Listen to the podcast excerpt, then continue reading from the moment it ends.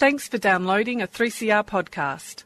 3CR is an independent community radio station based in Melbourne, Australia. We need your financial support to keep going. Go to www.3cr.org.au for more information and to donate online. Now stay tuned for your 3CR podcast. Freedom of Species brings animal advocacy to the airwaves. It's a radio program dedicated to raising awareness of issues concerning animals. This includes advocacy, activism, protection, conservation, and, and, and, and importantly, appreciation. The show is broadcast from the 3CR studios in Melbourne on 855 AM. And thanks to Sally, who's still here with me. Thanks to Sally. I can just tell Sally. Uh, thanks for another great show of Out of the Pan. And, and, yeah, I think we'll talk about, I guess, when it comes to social justice, there's so many different important parts of that puzzle. And I guess here at Freedom of Species, we think we have an important part of the puzzles, bringing in the issue of animals and uh, gender and um, sexuality and gender identity are also really important parts of the puzzle as well. So, yeah, check out Out of the Pan, uh, find it at 3cr.org.au and check out Out of the Pan and all the shows on 3CR. So today I am joined by Megan Street, who is actually also a 3CR host uh, with Green Left Radio. Thanks for coming in, Megan. Good afternoon, everyone. I almost said good morning because I usually say that on our show. Yeah, yep, it's great yep. to be here. At a more civilized hour. So, yeah, um, I'm Nick Pendergrast hosting today. And yeah, we're talking about the climate strike. So, I mean, usually we wouldn't cover the same topic two weeks in a row. That's quite rare for our show. But I do feel like we're at a tipping point, I guess, in maybe two mm. different ways, in a negative sense in terms of climate change, but maybe a bit of a tipping point in terms of action on climate change. And, and yeah, I do feel there's real, real momentum behind this movement movement, like a mass movement, worldwide movement taking action for climate change. So we're going to talk a bit about the Melbourne Climate March, which we are both at, uh, and which we did cover in our last show as well. And last show we actually had, um, yeah, Adam, um, another host of Freedom of Species, had a bunch of interviews with people who were at the rally who were, yeah, had signs that were or shirts or were some way sort of expressing some kind of pro-animal kind of message. So yeah, Adam played a bunch of interviews from people um, at the rally um, and also with a guest uh, Christian as well spoke spoke about that a bit. And I guess what I wanted to do as a follow up on this show is is have Megan on, who is in I guess more like left wing and environmental kind of activist spaces, and is also a vegan, but social justice, yeah. progressive human rights, workers' rights. Yeah. Yep, exactly. And and I guess to get a perspective on on the animal advocates from people in these kind of spaces and maybe how we can better connect with environmental and, left movements generally. Um, and I did want to mention, yeah, worldwide climate strike and some some facts. I, I, think I've seen bigger numbers, so maybe this was when not all the marches had been done. But anyway, this is from uh, School Strike for Climate. They said it was the world's largest climate mobilisation just over a week ago over 4 million people, 5,800 actions, 161 countries, um, 820 civil society organisations, etc. So a huge, yeah, huge action. Um, in the Melbourne March, there was crowd estimates of 100,000 to 150,000, or, or organiser estimates around that. Um, that uh, figure. And actually, at the end of the rally, when I got to the end, um, one of the people, one of the organisers said, "You've just participated in the biggest rally in Australian history." I don't know if that is quite. Is that? I don't think that's true. I think true? the Iraq War was about uh, quarter, half a million people actually. Okay. Yeah, so, yeah. but it is it actually it's the biggest rally in quite a long time. Mm-hmm. Yep, yeah, biggest yep. rally that the young people of this generation have participated in anyway. Yeah, definitely. Yeah, yeah. I, I, wasn't quite quite sure of that, but I did think it would have to be up there it at least. It would have yeah. been great. yeah, yeah. yeah.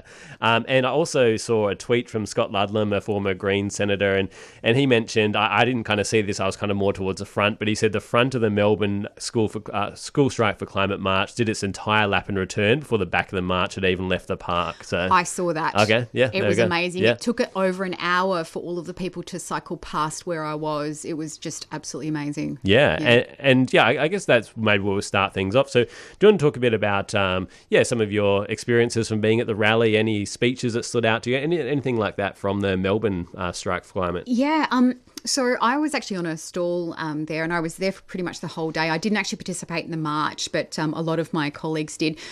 Um, one thing that stood out to me, and, and this also stood out to me in the last um, march that I participated in, the, the last school strike for climate march, was the enthusiasm and the passion of the young people. These are the climate activists. These are the activists of today. This is the new generation that's um, taking the reins. I mean, this, this, these, both of these strikes. So the smaller strike that was um, previous in, I think it was March, and this one, which was huge, have all been organised by high school students. It is a high school st- student-driven movement, which is absolutely amazing. And what I found was I engaged in so many conversations with people, um, so many young people. And every time I, I engaged with them, I actually thanked them for coming along and thanked them for being part of it. And they were so enthusiastic about um, being a part of it, and and but so also so worried about their future that they they were drawn to action. One of the interesting things, just to bring um, it into the the whole freedom of species thing, one of the most fascinating things that I saw. So I was on a, um, a stall that had nothing to do with animal rights, with veganism, etc. I didn't have any T-shirts or anything that indicated that I was vegan or an animal advocate. Um, but on three separate occasions, I had some of these young people, when I engaged them in conversation, bring up the term veganism mm. and indicate that they were actually vegans. Mm. And that was amazing to me to have this completely unrelated topic that I was also very passionate about brought up by some of these young people. And what I reckon about the strike is that this is probably the first generation that really truly grasps that we do have to have so many parts of um, of the actions that we do. We have to do so many things, and one of those things is actually uh, switch to a plant based diet for the environment. And a lot of these people, I didn't really ask them the reasons why, but I think a lot of it was to do with the environment. But they said that they were vegan, so obviously there were ethical things. Uh, around that, but it was absolutely amazing to to sit there and listen to these people talk. I didn't get to hear much of the speeches of this one, but I did some um, recordings for our show, um, Green Left Radio, for the last one that was about 3,000 people. And one of the things that stood out to me was the young people who spoke up on that stage were so confident, they were so eloquent. What they had to say was so um, so poignant and so important, and their facts were right. They were they were talking about issues that are going to affect their generation. One of them, I think it was Harriet in the last um, strike, said you know, I face the very real possibility that people that I love will die and myself possibly from climate change. Mm. This is what they face and this is what they're trying to fight against. And that was what I came out uh, that's what I had like that this is what um, really stood out for me is that this is what they're facing and this is how they fight back. It's mm. absolutely it's so inspiring. I'm, i want to hug each and every one of those um, those ralliers. Yeah it was yeah, amazing. Yeah definitely. Yeah very, yeah, very hopeful and, and, people of all different kinds of ages very young kids and yeah kids of all different ages and yeah people of all, all ages there as well. Um, and I did want to also mention, I guess, you know, we're an animal advocacy radio show, but all, all of the hosts here, I think we're really concerned about the environment as an important issue in mm. itself, and also definitely an impact that an issue that impacts non-human animals as well as human oh, animals massively. as well. So it's a yeah very yeah. important issue uh, for animals. And I did want to also mention, yeah, I think there is a perception in vegan spaces that you know all these people are out here talking about the environment and that kind of thing, but there's, I guess, maybe two critiques that they don't necessarily acknowledge the role of animal agriculture, and also there might be a lack of concern for animals. It's more about like you know, just just humans and future generations of humans, etc. And and while that may be true for some people there, as you said, there were plenty of vegans there, and also beyond. I think often in the vegan movement, there's this idea if someone from the stage isn't sort of yelling "Go vegan," they've got nothing to say that is relevant to animals. But one of the speakers that kind of stuck with me, I, I didn't catch the name because this was actually a good problem to have. I, I never saw the stage. Uh, there was that many people there. I, I was trying to like. It I was, was yeah, same. We just couldn't get through. I know. I was I was kind of following the noise, and I kind of went around. And I just never, I never knew, never even you couldn't saw. move in some parts. No, I, I couldn't. I never found out where the speeches were even coming from. But I, yeah, I did hear it. They had a good audio system. But one of the speakers, again, I didn't catch the name, but um, he was an, an, an indigenous person. They had lots of indigenous speakers there. Uh, and one point he made, which kind of stuck with me, which I think does have a lot of sort of parallels or affinity um, with animal advocacy, he said we are not more important than the land. We are part of the land. And I thought that was mm. a really sort of a deep sort of environmental critique, which um, moves beyond. And as you mentioned, in terms of this idea of like kids and, and you know, people say like older people, like my children, my grandchildren, that kind of thing. not to say that's not a legitimate perspective or legitimate concern, it definitely is. But I guess I'd just say if we purely have that angle, and that's the only angle we have, we're maybe leaving out all the anim- other animals who are also affected mm. by it. And I thought that was very sort of a deep green. So I guess a light green critique is that we need to protect the environment just so humans can continue living and, and thriving, etc., which again is an important part of the puzzle. But a deeper green uh, critique is that the environment and other animals within the environment have value in themselves as well. We're not just protecting them for our own sake, but they also, um, yeah, again, have value in their own right. So I thought that was, yeah, moving away from, I guess, a, a European sort of colonial mindset, which totally separates um, like humans and, and other animals and the environment. I thought that was really interesting perspective, bringing them together as well. Yeah. yeah. absolutely. I mean, we do have this whole anthropocentric sort of colonial uh, view of our future. And our future, as we know, is tied up with animals' future as well. Mm. You know, if you look at um, the death of the bees, well, the bees are, you know, even just looking in this anthropocentric way, the bees are and our agriculture are sort of intertwined with each other. If the bees die, we are in deep caca. Mm. Um, but in, even then, any of the animals in the wild that are amazingly affected by the climate catastrophe that's coming up, they are inherently valuable of their own right, independent of the use that we have for them or, hmm. or whatever we get from them. And that whole deep green thing is that the animals and the planet that we live on have an inherent value and it hmm. doesn't depend on what humans think their value hmm. is. Yeah, exactly. And, and I wanted to also link this to uh, anyone, I don't know if anyone's following American politics at the moment, the Democratic oh, debates oh are going along. yeah, there's a, a, lot. I thought but... I was getting away from that on this show. yeah, true. Yeah, I, I, just thought it was quite relevant talking about, um, yeah, climate change. So there's been, uh, they're having a, a whole bunch of debates in the Democratic like primaries. They're working out who's going to, you know, go against Donald Trump. And there was a an issue proposed that they should have a whole debate on climate change, and the Democratic establishment said no, we're not going to do that because we don't want a single issue debate. We don't want an issue. Oh.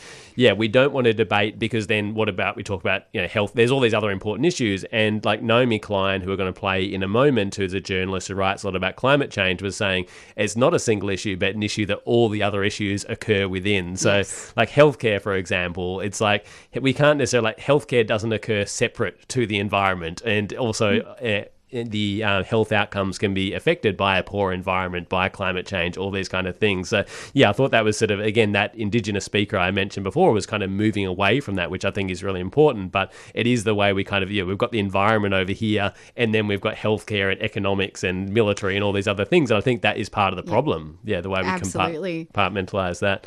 Um, I also wanted to mention just a, a, footy reference, considering we did have the grand final. Re- uh, yes, I don't know if you saw this banner, but it was quite a good one. So it will only appeal to a few people. But um, Dustin Martin, who won the Norm Smith Medal yesterday for any football fans, a Richmond uh, football player, um, he often fends people off. And they call that a "don't argue." And so someone had a banner of him sort of fending someone off with like doing a "don't argue," and had "don't argue with science," but they had Scott Morrison's face on the guy that he was pushing off. Nice. So there was a football reference, which was quite topical um, for today. But I wanted to, um, yeah, we might get straight into uh, not not a song, but a, a little bit of a clip um, with Greta Thunberg and Naomi Klein. And there's a couple of different clips I've merged together. But I want to, yeah, we'll, we'll, get Megan's perspective. I think from a you know socialist show and anti-capitalist show. I think uh, Megan will have a lot, a lot to say on this idea of growth and the problems with growth and how that impacts the environment. I will and, have a lot to say. you are right. yeah, and and that came up last episode with when Adam and Christian and, and many of the people speaking at the event. Um, and again, I, I, think on the flip side, there's probably a perception um, among socialists uh, in socialist space or, or, from some socialists that vegans are kind of naive to the problems of growth and capitalism, etc., which again may be true in some cases, but actually quite of the sort of people who had pro animal placards, etc., did raise that issue of growth and, and sort of structural issues as well. So, yeah, I thought that'd be worth expanding on in this show. So, this uh, problem with growth, this was raised by Greta Thunberg at the speaking to the world leaders at the United Nations recently, and it was also um, brought up by Naomi Klein, who I mentioned before, a journalist on Democracy Now. This is the 17th of September 2019 show, and you can look it up at democracynow.org. And basically, this um, what Naomi Klein has to say basically builds on uh, Trump's re-election campaign. So you're still getting politics here on freedom of speech as well. But um, Trump's re-election campaign has raised four hundred sixty thousand from selling plastic straws, and so this is sort of like a backlash against paper straws, and this sort of a, um, a this challenge from I guess the right and from Trump supporters to this idea that we have limits, like the environment has limits. Um, but I also found what was really interesting about Klein is that she also said that like um, even those who might be more liberal or more left of centre often sort of hooked on this idea of growth as well. So yeah, mm-hmm. we're, we're going to play um, yeah quick. So quick clip. This is Greta Thun, um, Greta Thunberg and Greta also Thunberg. Actually, Thunberg. Yeah, I know. Actually, I did have a did have a discussion on that. The bad pronunciations of the names. Uh, yeah, yeah. Yep. and uh, Naomi Klein. This is all wrong. I shouldn't be up here. I should be back in school on the other side of the ocean. Yet you all come to us young people for hope. How dare you? You have stolen my dreams and my childhood with your empty words, and yet I'm one of the lucky ones. People are suffering, people are dying, entire ecosystems are collapsing. We are in the beginning of a mass extinction, and all you can talk about is money and fairy tales of eternal economic growth. How dare you! When an ecological crisis comes along and says, whoa, actually, we filled our oceans with plastic, our skies with heat trapping gases, and we actually have to live within limits. It's not just hard for the people most invested in these stories. It's seen as an existential attack. They want to take your pickup truck. They want to rebuild your home. They want to take away your hamburgers. It's how a paper straw can become a threat to an entire way of life. The ultimate trigger sculpture. It has everything the Democrats hate steak, plastic straws, and light bulbs. Look, it's easy to dismiss all this as the infantile worldview of Trump supporters who just can't wrap their heads around the climate crisis. But the truth is that a lot of liberals are trapped in a pretty similar ideology, one that can imagine anything except limits to growth and consumption which might be why some of them feel an overwhelming need to publicly express their fealty to cheeseburgers. First of all, I'm from Indiana, and secondly, I love cheeseburgers. Just to be very honest with you, I love cheeseburgers. I am uh, hopeful uh, that we're going to be able to do this in a way, uh, especially when I'm president, that we can continue uh, to have hamburgers and cheese. And in a way, the straw wars offer a portal into that mindset as well. So many environmental responses have just been minor tweaks to an economy based on endless consumption. Take your electric car to the drive through for an impossible burger and a Coke with a paper straw. Look, of course it's better than the alternative, but it's nowhere close to the depth of change required if we hope to actually pull our planet back from the brink. Restricting plastic straws is great, but we also need a ban on those significantly larger cylindrical sucking things. And electric cars, they're nice if you can afford them, but what we really need is free, zero emissions public transit with energy efficient, non market housing and healthcare steps away. But those policies would mean tossing out the market friendly centrist religion of the past half century and massively investing in the public sphere to create millions of good union jobs. In other words, a Green New Deal. Because we are limited by the laws of nature, by what our planet can and cannot take. But when it comes to the laws that we make, the rules governing our economy and our society, there can be no limits to what we're willing to do to save our future. We need new ways of thinking beyond Trumpian temper tantrums or the dangerous incrementalism of the supposedly serious center. Because our house is on fire and straws aren't going to cut it. It's time to grab a fire hose. From October the 28th to the 31st, some of the worst climate criminals will be gathering for the International Mining Conference, IMARC, at the Melbourne Convention Centre. Blockade IMARC is an activist alliance committed to putting a stop to the mass destruction caused by extractive industries across the globe and the harm they cause to communities and ecosystems.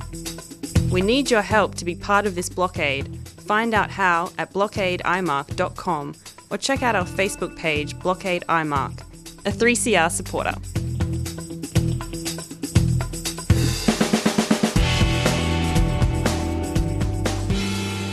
Welcome back to Freedom of Species on 3CR, bringing you animal advocacy on the airwaves. And we stay tuned for future shows of Freedom of Species. We are going to cover Blockade IMARC coming up on the show, so stay tuned for that.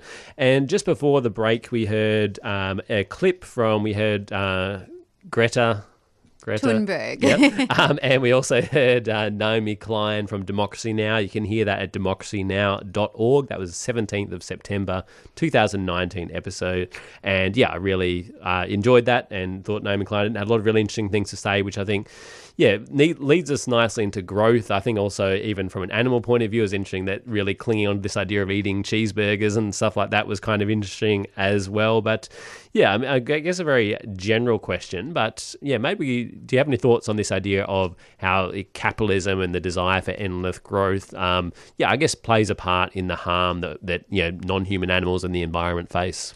Yeah, I have a lot of thoughts on it. So, um, so the basic premise of capitalism is infinite growth, right? And so the banks will tell you, well, look, it's only small amounts of growth, you know, maybe three percent per year, etc. But that is literally infinite growth. And if you have a think about it, um, you know, dear listener, have a think about infinite growth on a finite planet. How do we do that? How is that even possible? That is a particular type of delusion that the majority of the planet still adheres to in this mm. day and age. But when we think about it, infinite growth on a finite planet, mm. how is that even possible? Mm. I mean, we have a look at people like um, Elon Musk, Elon Musk and Jeff Bezos even they, as capitalists, have admitted that infinite growth on a finite planet is not possible. And therefore, what we should do is take this particular structure that we've got, this capitalist structure, and go to Mars and do mm. the same thing mm. because we can still do this infinite growth if we just keep on doing this exploitative, um, have this exploitative system and just move from one planet to the next, from one, one mm. asteroid to the next. We can keep going with this destructive infinite growth if we just keep moving out into the universe. Mm. Um, and so, you know, even if we don't, so say if we just stay on the, you know, the planet that we have, um, this infinite growth is basically the entire um, philosophy. It's the it's the base philosophy of capitalism, um, and capitalism, um, you know, as many people would understand, is inherently exploitative. And we can't sit there and think that the very system that we have seen destroy our planet, destroy animal habitat, um, destroy humans and you know indigenous people trying to fight for their land, etc. We can't then sit there and think that this same um, system is going to be our solution. It's basically like saying, you know, like putting Dracula in charge of the blood bank and saying, well, everything will be fine. Dracula will self-regulate. Mm. It's not going to happen. It's the very, it's it's exactly what it does. You know, spider bites, a scorpion stings, the capitalist exploit. It's mm.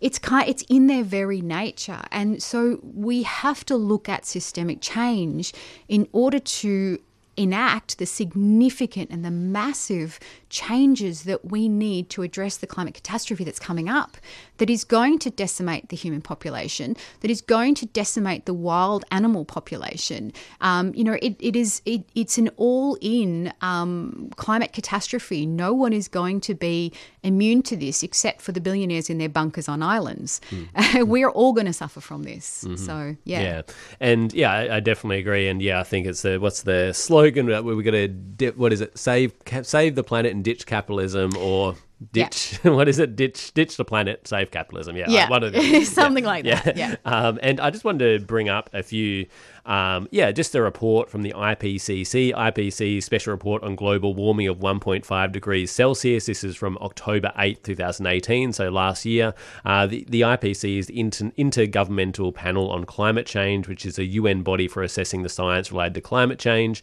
And yeah, this report, which again came out last year, they said the world's leading climate scientists have warned there is only a dozen years, so now 11 years, for global warming to be kept to a maximum of 1.5 degrees Celsius, beyond which even half a degree will sig- significantly worsen the risks of drought, floods, extreme heat, and poverty for hundreds of millions of people. Uh, that is from TheGuardian.com.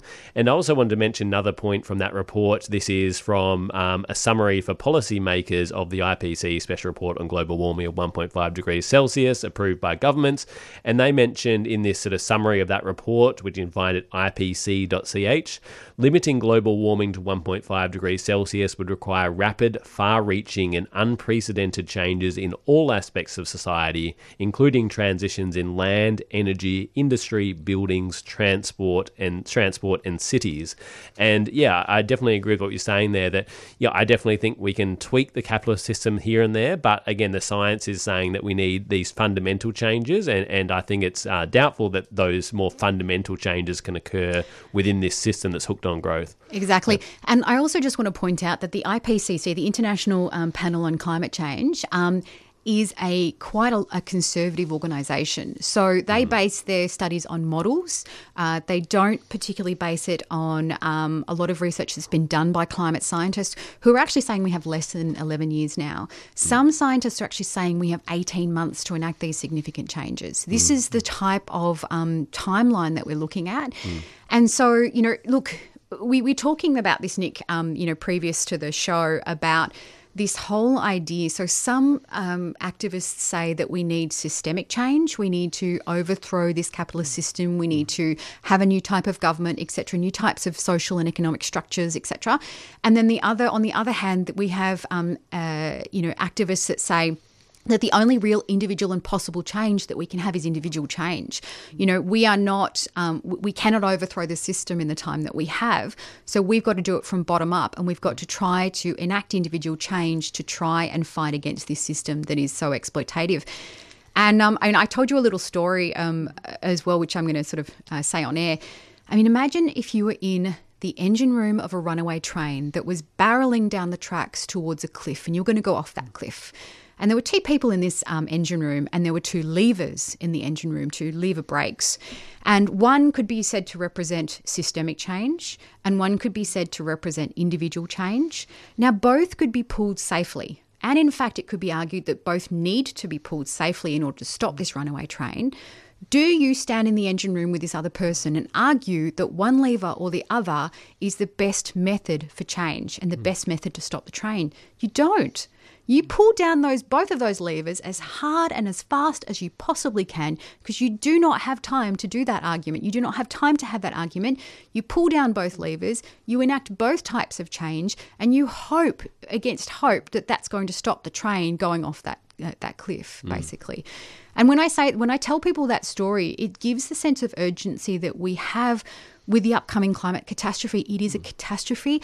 We have now changed our language in climate activist circles. We do not call it climate change anymore. We call it a climate crisis or we call it a climate catastrophe because that's what it is and we don't have a lot of time to change it. Mm-hmm. Yeah, yeah. yeah. And, and, as you say, individual solutions are, yeah, definitely an important part of that, um, but we also need mm. to go beyond them as well. And I guess along the lines, I'd be curious, and we've touched on this a little bit already, but curious to hear, and obviously there's not one perception and there are vegan vegans within these spaces, etc. But I guess from mm. from your experiences within the um, yeah environmental and, and left wing movements, etc. What what do you th- what are some of the perceptions of there? So at, at these march at the Melbourne March and, and, most of the marches around the country, there was a vegan mm. contingent or an animal rights contingent within those marches. And yeah, I'm just curious about some of the perceptions from those um, of those. Well, certainly. So, in, in some socialist circles, and this is not all socialists, but um, uh, socialists are activists who uh, push and fight for systemic change because we obviously see that, um, and I, I, I'm a socialist myself. We obviously see that the system that we have at the moment does not work. It's exploitative, it's destructive in so many ways. Um, so we fight for systemic change, and in some circles, it is perceived that this individual change uh, that vegans want to enact is in some way quite naive because Um, a lot of the, you know, the people that we interact with, um, vegans are they are privileged. They come from a privileged country. Australia is a privileged country. We do have access to a whole bunch of resources. We also live in a big city where we have access to fresh fruits and vegetables. We have access to supermarkets and public transport to get us to these places. And the fresh fruit and veg is relatively inexpensive because it hasn't been shipped too far or it's been shipped in bulk, so it's kept the price down. Um, when we look at it from um, a, you know a point of privilege, which is what they see us as doing, we are coming from a point of privilege in that you know we're, we're not someone who has um, who is in dire financial straits. We, we have financial means.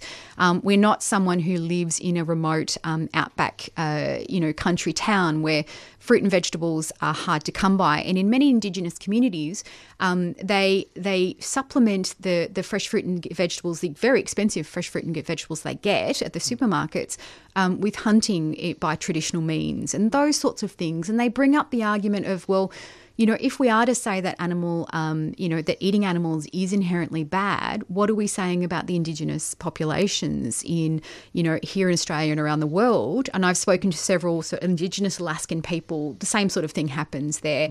Um, you know, what are you saying about them? When you come from your point of privilege, how are you making this judgment for all people? And also your your point of view that individual change is the way to go how do you fight against a system, this ethical consumerism that we, we, we put forward as vegans? So, you know, if you buy your impossible burger, as you said, if you, um, you know, you eat, um, you don't eat the meat and you don't eat the eggs, you eat the substitutes, etc. That sort of thing is called ethical consumerism. And a lot of people who uh, try to um, advocate for systemic change look down upon that as not a very effective way of, of effecting change, hmm. basically. But that point of privilege is quite something that's quite derisive. They, in some in some sort of movements, um, you know, veganism is seen as this white, privileged inner city uh, lifestyle that not everyone can adhere to.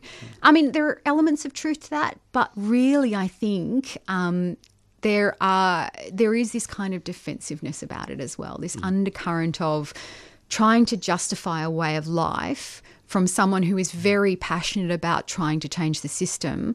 Um, and yeah, it's it's something that I come across um, quite a lot, unfortunately. But we, look, change is occurring. Um, we, in, in the organisation that I work for, Socialist Alliance, um, myself and uh, another um, colleague, Mary Merkinich. Who we got on the show recently. Yeah. Yes, yeah, yeah, excellent. Yeah. Um, mm. So we advocated to have, we have information forums all the time, debating and discussing these sorts of things. Mm. We had an animal liberation and capitalism forum. Yeah, and we covered that on the show as well. Oh, fantastic. yep. Now, look, the interesting thing is that in, in the um, audience, um, so sometimes when you have these sorts of things, you're basically preaching to the converted. Mm. You you're talking to vegans and vegetarians who are already keen into these issues. We were not talking to a converted audience. Mm. And and again, importantly, we were talking to an audience that was open to the idea. They weren't vegan or vegetarian, but they were open to the idea that maybe these things are actually an important part of of coming towards a more progressive society. Mm. And we had some great conversations out of it. And it was mm. really, really helpful. We are making inroads into that. And on the other hand, I think that there are a lot of inroads being made into vegan circles about systemic change and the mm. fact that the system that we work with is inherently exploitative and we can't just buy our impossible burgers and all that mm. sort of stuff. Mm-hmm. So there is this kind of cross pollination as what's happening here. It's great, you know. Mm-hmm. I'm a vegan, but I'm also a mm. socialist and I'm, I'm on this mm. show talking mm-hmm. about this stuff. This is mm. really important. These dialogues are extremely important to have. Yeah, yeah. And I did want to mention going back to the whole like growth and stuff. I just going back to a point from your show. So Alex Bainbridge, who actually I'm from Perth, so I know Alex a bit. or Good old in, Alex. In, in yeah. similar circles anyway. But yeah, um, he mentioned in the 1992 climate Summit, uh, they basically said climate change is real and that emissions, that this will be the peak of emissions. From this point, they're going to go downwards. And since that mm. point, the emissions um, have actually doubled since then. So uh, again, I think yeah, some of the people, yeah. yeah, I don't know the motivations of all the people there, but I think at least some of them probably were well meaning and actually did want emissions to drop, but they're also hooked on that idea of growth. And I also want to mention Justin Trudeau as well. Justin Trudeau, oh, yes. who, um, yeah, sort of a, in a way, like a, a, bit of a, like a darling of the left in a way, or at least he's sort of portrayed in that way. But I, darling of a certain portion of the left that's yeah, not very left. Yeah, or, to, or uh, liberals anyway. Out, yes. Yeah. um, so there's a show Patriot Act with Hasan Minhaj, and he sort of highlighted some of the more negative aspects of Justin Trudeau. And it was interesting because Justin Trudeau was talking about protecting the environment, respecting Indigenous people, etc. Um, but he's mm. building this big pipeline, which is you know Indigenous people in Canada are opposing, etc. Even though he promised that he wouldn't, and basically. Um, yeah, he was interviewed on this show and basically said, "Well, we still need economic growth." And yes. so, yeah, and I've got no yeah. idea about Trudeau's motivations, but even if we accept he is genuinely cares about the environment, Indigenous people, it's still trumped by the idea of like we have to have growth, and he hasn't got away from that mindset. And we're locked into this delusion. Yeah, and yeah. it's actually the same thing. Um, so at the moment, um, we have a similar situation happening here in Victoria with the Dan Andrews uh, Labor government. Mm. So you know, we're building this massive um, freeway uh, uh, to shave off a couple of minutes of mm um, commute time, etc. There are several ways that we can do it, etc. But at the moment, what we're doing, or what the Dan Andrews government is doing, is ploughing it through an area that has a whole bunch of sacred trees, the Djab Wurrung trees, the birthing trees. And um, the Victorian government says that they want treaty. And yet, at the same time, it's similar to, um, you know, in Canada, mm. they're destroying um, eight, sometimes up to 800 year old trees that are absolutely sacred to the Djab Wurrung people. And so, you know, on one hand, well, they're saying, well, you know, progress, it's progress. We have to have this. We have to have growth. We have to, you know, um, build the freeway because this is progress. This is growth.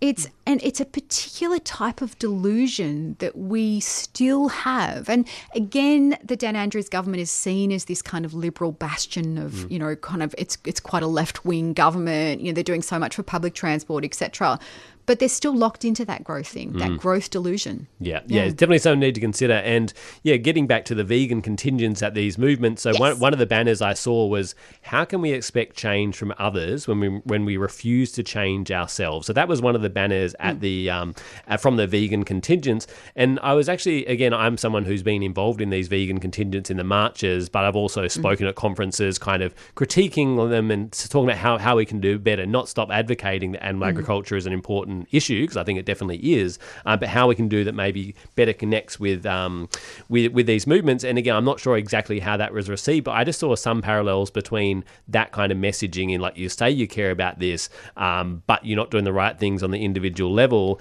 and some critiques from more right wing climate denying kind of aspects. So just one thing I saw on Twitter was Malcolm Roberts, who's a politician from One Nation, and basically he shared um, basically all the people using single use plastic water bottles at, at at the march. So it was like you're saying you're, you know, Adani's bad, but just stop using plastic water bottles. Like who knows? Maybe people are reusing their plastic water. But either way, it's like it's a ridiculous argument. Like it's mm. got you someone whether someone has a plastic water bottle or not. Like Adani is a destructive mind. It should be opposed, etc.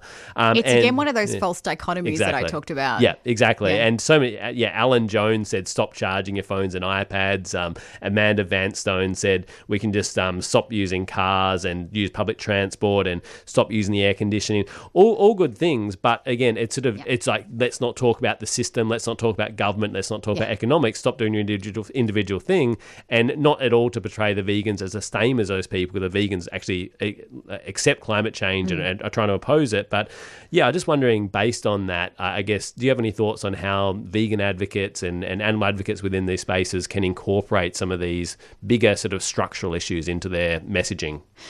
Yes. Um, so, firstly, I want to say that you can be both a part of the vegan contingent and mm. also critique the vegan mm-hmm. contingent. Mm-hmm. I, I don't think that there's any. Um, uh, any inherent hypocrisy in that.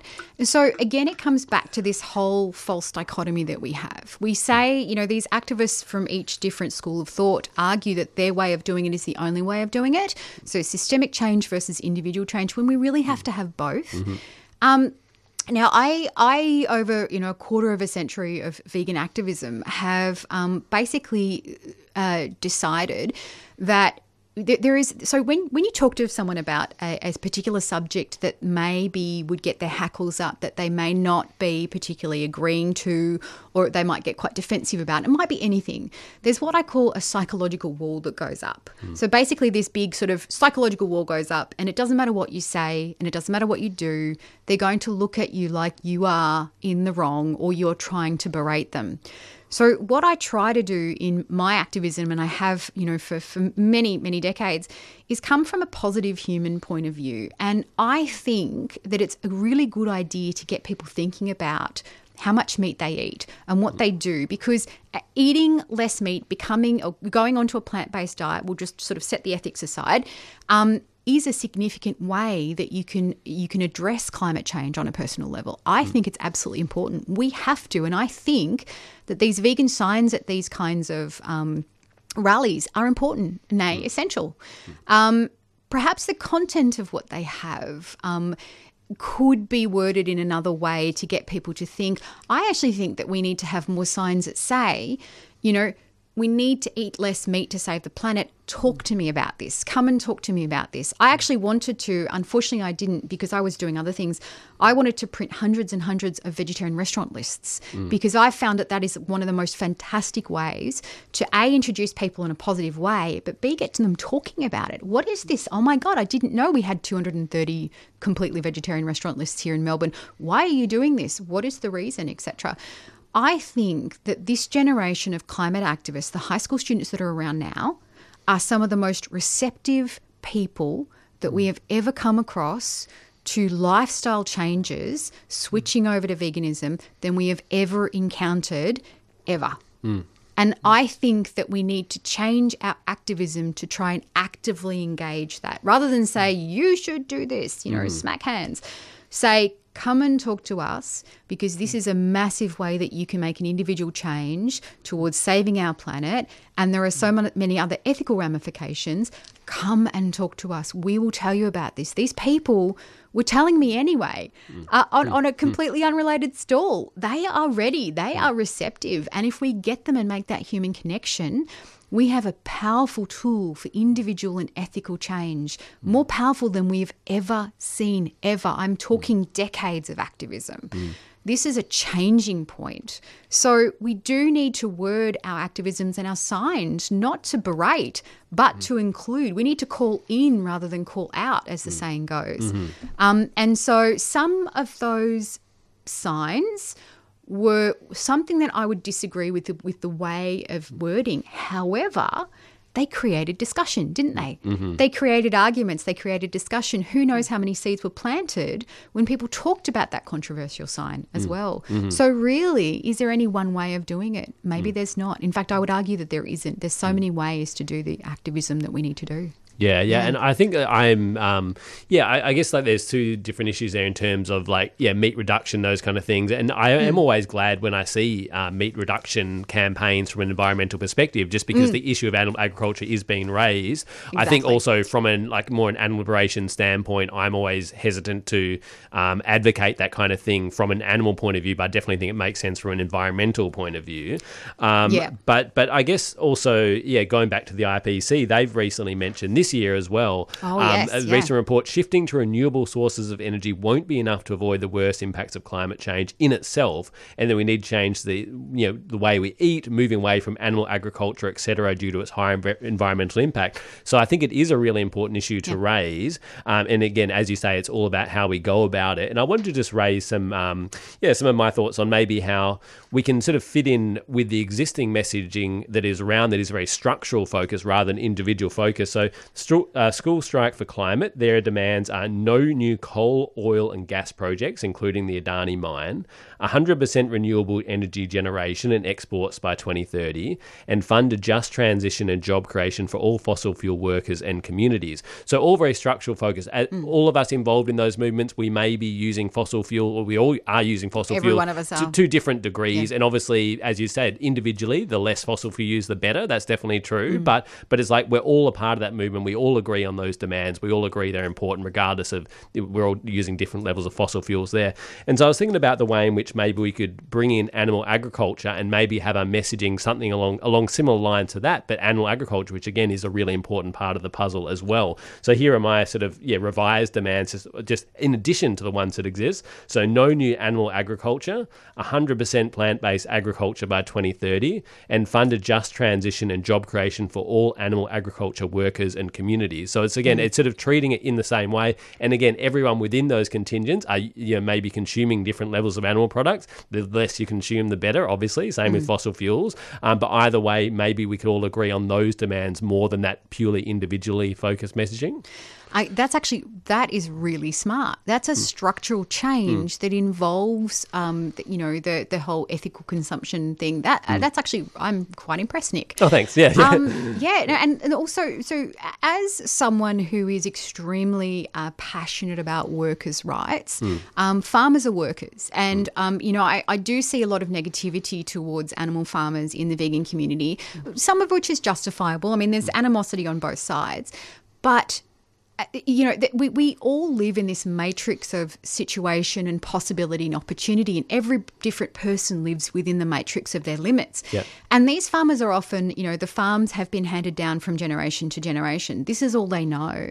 Uh, this is the culture that they live in. Uh, and they're also doing it hard. I mean, farmers have one of the highest rates of suicide of, of pretty much any industry. Um, they are exploited by our, you know, again, our corporations, the capital system.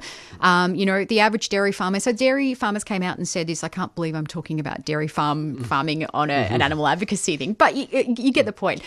So dairy farmers have come out and said if you are not paying at least $1.50 for your litre of milk in the mm. supermarket, we are being ripped off. Right. Mm-hmm. So what we have here is a system that's exploiting exploiting the exploiters, if that makes sense. Mm-hmm. But remember, the system is such that these exploiters come from generations of exploiters, and they have they're stuck in this. What do they do? All of their money is sunk into the land, the equipment, etc we have an ethical duty to enact a just transition to bring these farmers away from these exploitative animal industries and help them transition. Just like with coal we need to help them transition into a more sustainable industry. If they want to stay farmers that's fine. We get we know we help them to to you know uh, go into cropping or, or whatever.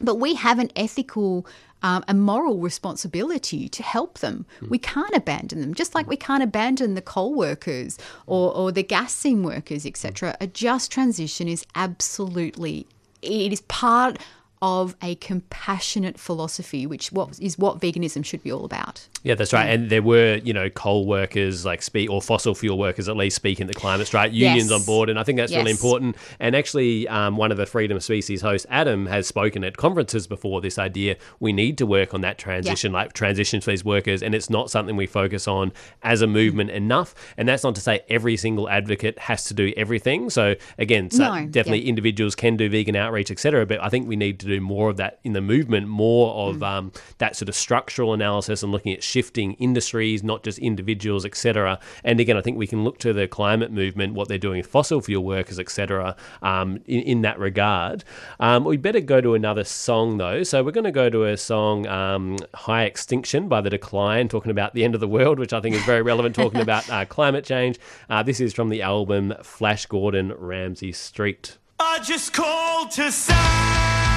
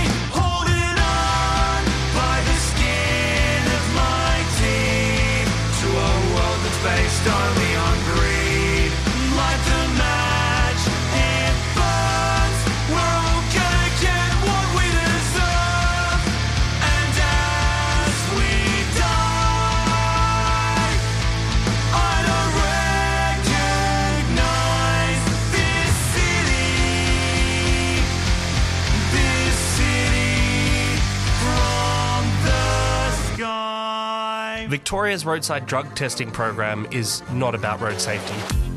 In last year's governmental inquiry into drug law reform, it was noted that Victoria's RDT program is falling behind on latest evidence regarding impairment. Currently, Victoria Police can charge people for detection of either cannabis, amphetamines, or MDMA. But those detections do not correlate with impairment. Impaired drivers should be removed from the roads, and that's why we're urging an inquiry into Victoria's RDT scheme to ensure that the resources that are currently employed to make our roads safer are being properly used to make our roads safer. Help us refocus road safety onto what makes roads safe. Sign the e petition parliament.vic.gov.au forward slash council forward slash petitions and look for the inquiry into drug driving reform, petition 117. A 3CR supporter. This is David Rovics, and you are tuned to 3CR 8:55 a.m. Melbourne, Australia. Step three is finding there's a tactic when everyone believes it could be true. That if all the people work collectively, there just might be something we can do, and everything can change. Welcome back to Freedom of Species on 3CR, talking about animal advocacy in general. And on the show today, we've been talking with Megan Street from Green Left Radio here on 3CR, uh, talking all about environmental vegan activism and addressing the climate uh, change issue in general, the climate catastrophe, um, and also, I guess, how we can link uh, animals and animal advocacy better with environmental and left movements. And I guess, in a way, on that topic, at least for me, I'm going to be talking about all this kind of stuff at the Animal Activist Forum. So I look forward to speaking on those issues of, I guess, trying to move the animal movement beyond just talking about individual change and bringing these structural issues, the kind of stuff we've been talking about today, and looking at industries and governments and economics and all these things. Um, lots of other speakers who have been on the show before, including Betty Mellon, Andy Medic, Greg McFarlane, Claire Mann, probably many others that you've heard on the show before, are all going to be speaking there. So, yeah, go along to that if you're interested. It's um, Melbourne, uh, in Melbourne this year, 19th to the 20th of October 2019.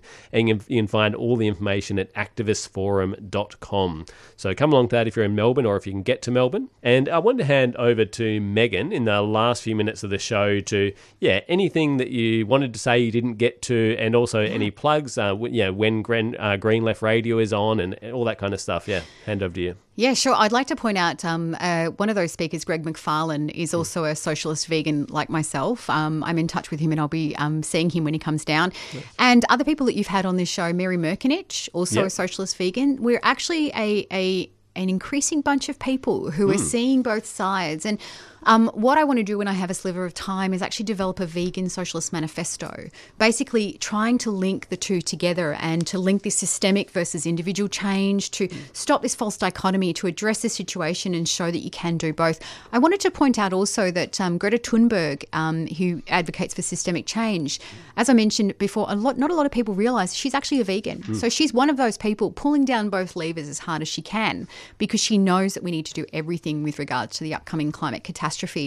Um, and just a little plug for my show. Thank you very much. Hmm. Um, so I'm a, one of the um, presenters on Green Left Radio. So we talk about um, uh, basically um, activist politics in Australia and around the world, all of the issues that kind of come up in activism, human rights, um, you know, workers' rights, environment, etc. Um, we're on air uh, on Fridays uh, from seven to eight thirty. So we basically introduce uh, the breakfast contingent. And uh, yeah, it's a great show. We talk about a whole bunch of things. Um, and I have introduced a bit of a, a sort of an uh, um, animal advocacy element into it. And again, it's all about that cross pollination. So we need to have people that are kind of getting this whole idea that so many levels are needed and to talk to people and interact with them about these different levels and these different sort of areas. And so, you know, don't be hesitant to talk to people who, who have completely different views to you. We can't live in our little vegan bubbles. We can't live without, you know, animal advocacy um, peeps and we only talk to them. We can't live with our socialist peeps and only talk to them. Hmm. We have to go out there into the world and stand as people of principle and talk to anyone who will listen, Mm. basically. Yeah, and I really encourage people to check out our show, Mary McKenich, Animal Liberation and Capitalism. That's something we kind of touched on a bit today, amongst many other topics, but we kind of went more into Yes. detail on that. So you can find that at freedomofspecies.org, and you can also find all our episodes on iTunes as well. If you have any feedback on the show, you can contact us, info at freedomofspecies.org. Connect with us on Facebook or Twitter. On Twitter, we're at FOS Radio. Um, and yeah, I also wanted to mention that. Um, yeah, and Psychedelia is coming up next, so stay tuned for that, dealing with all issues around drug use, drug policy, etc. I did want to just mention something on their to- topic for their show, actually, just sticking with the footy reference. I'll, I'll ditch them. I'll ditch them after You this like show. I, I kind of like footy, but uh, yeah, I don't know. It's just on the mind at the moment. But just a recent story, sort of drug related. West Coast star, West Coast Eagles football player Willie Rioli um, has basically found in the test that is likely he took marijuana only days before playing a final, and he's been possibly going to be suspended for up to four years for this. Oh my gosh. And that is not an important performance enhancing drug. So I, No. I don't know too much about the drug, but it's, from what I know, it's probably quite the opposite. Yes. And not only that, we see at the Brownlow medal, everyone's consuming alcohol, and that's fine. So there's sort of these hypocritical um, attitudes towards drugs. Like, I don't really see why it's a problem at football player using Yeah. marijuana. Myself, we sort of have these very weird, um, all over the place and days before performing as well. Yeah, exactly. Yeah. And so it just remind me of in psychedelia, they've been having a lot of discussions about uh, roadside drug testing. And so, yeah, the idea that someone can have be drunk drank alcohol the day before, for example, but they're no longer impaired, so it's fine. They can have small amounts of it in their system.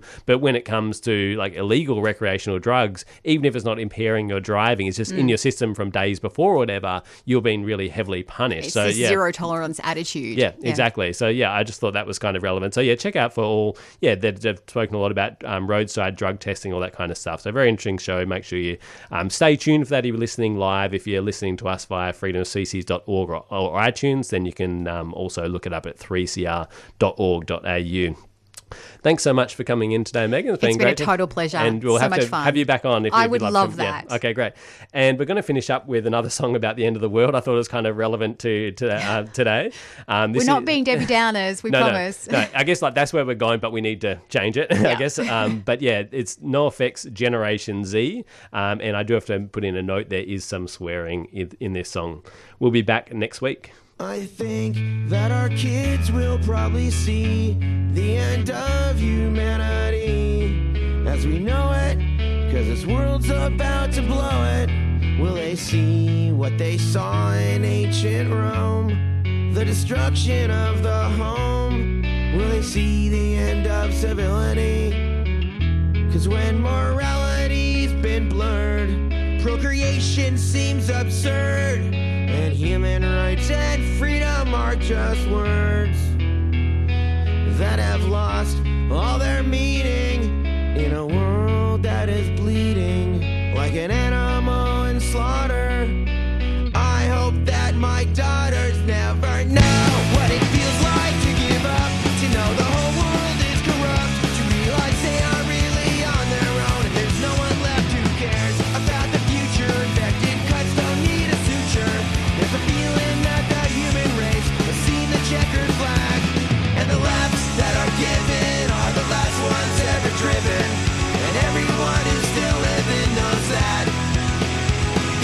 It's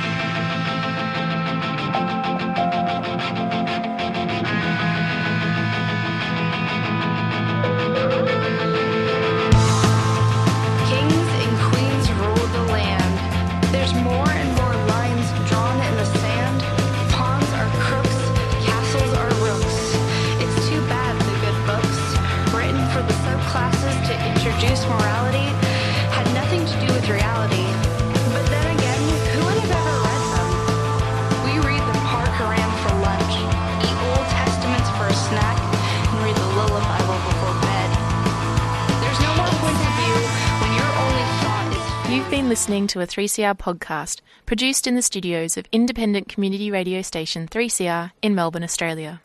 For more information, go to allthews.3cr.org.au.